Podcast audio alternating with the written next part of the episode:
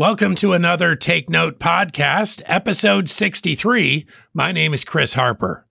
We discuss a theme or topic from the Word of God between songs every weekday live on Take Note, the radio program. That program can be heard on 88.1 FM on Guam and on KHMG.org. This podcast provides anyone who misses a portion of that hour long program with an opportunity to hear the entire lesson in around 10 minutes, minus the music. Today, we want to ask you to take note of Proverbs 11, 1 through 8. In it, we'll be talking about honesty and integrity, rightness and uprightness, and then exactly the opposite. As is often the case in Proverbs, righteousness and wickedness are contrasted we see how much better God's plan can be and make note of the destruction rebellion can cause. Topics are widely varied in this edition, but we focus on a phrase near the end of Proverbs 11 1 through 8, as our theme is out of trouble.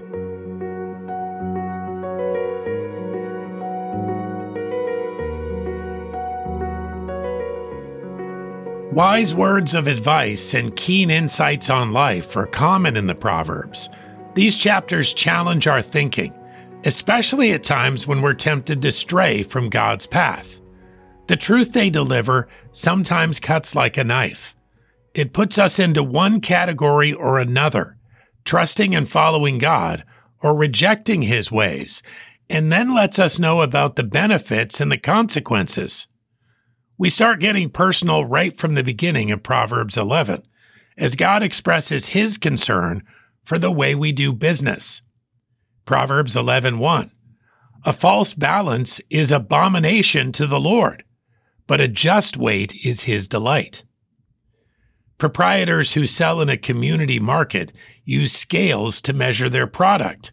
Show up at any grocery store deli today and order your meat and cheese by the pound often measured on a scale in your presence.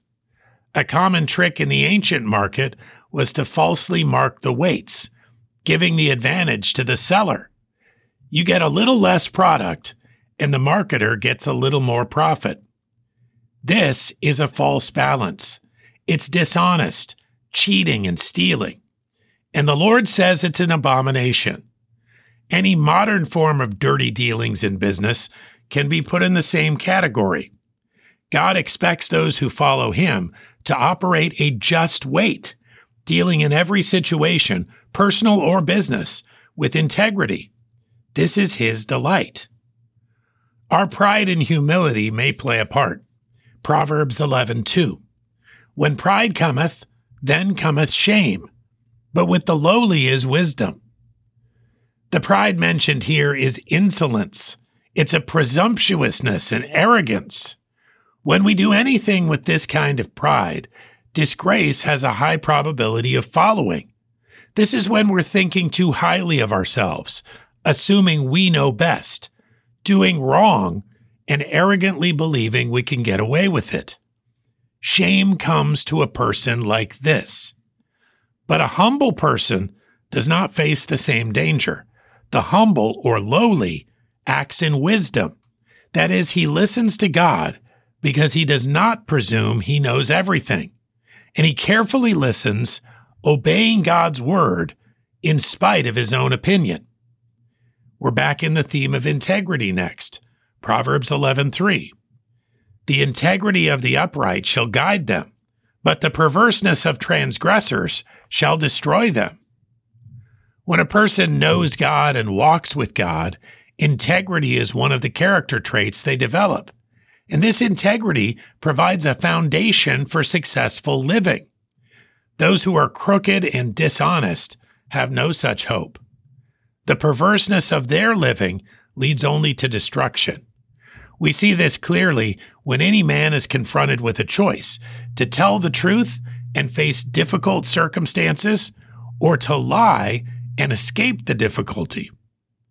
The truth teller may find some initial discomfort, but his integrity is always rewarded in the long term. And whatever trouble the liar avoided on that particular day will come back in larger quantities and with more intensity in the future. What else do the Proverbs say? Proverbs 11:4. Riches profit not in the day of wrath, but righteousness delivereth from death. Money can make life easier, no doubt. But anyone relying upon money for safety in the day of judgment will be sorely disappointed. The wealthy do not avoid judgment. Riches do us no good at all when we stand before God.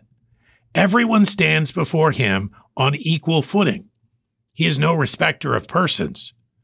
Those who accept the righteousness of his Son, placing their faith in Jesus, are given eternal life.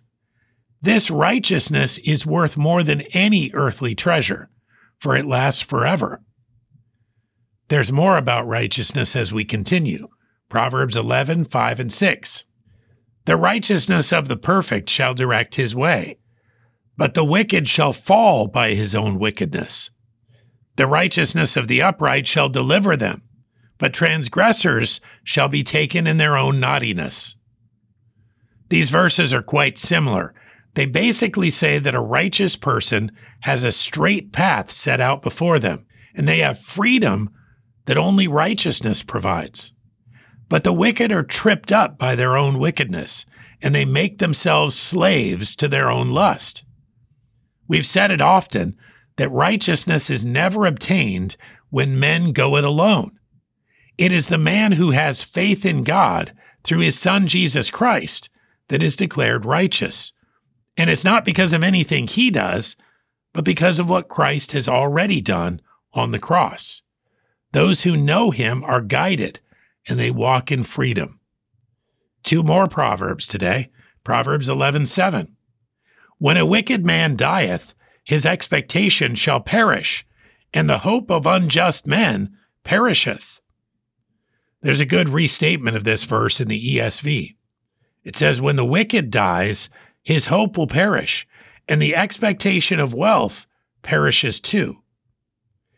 Reliance upon anything in this world will let us down. No amount of money rescues men from death. And there's no hope for a man rejecting Jesus and following his own way. Whatever hope or expectation was established by the wicked man during his life dies with him, and his money stays behind to be foolishly hoped upon by someone else, or perhaps better used in service for God. Our theme appears in our final verse, Proverbs 11:8. The righteous is delivered out of trouble, and the wicked cometh in his stead. This deliverance from trouble means exactly what you might think. God has a way of helping and protecting and shielding those who follow him. But wicked men walk into trouble. Their own desires and their own ways lead them there. A person rejecting God seems unable to avoid this kind of trouble. I wonder if we see more of ourselves in the righteous man or the wicked man. Even the man who knows Christ can walk in his own way for a time. We should know that surrender to Him, obedience to Him, trust in Him is a blessing. But to reject Him brings trouble and difficulty and complication. And though His servants face plenty of all three, because their life remains hard, the wicked heap more and more upon themselves by their own action. And therefore, we must turn to Him.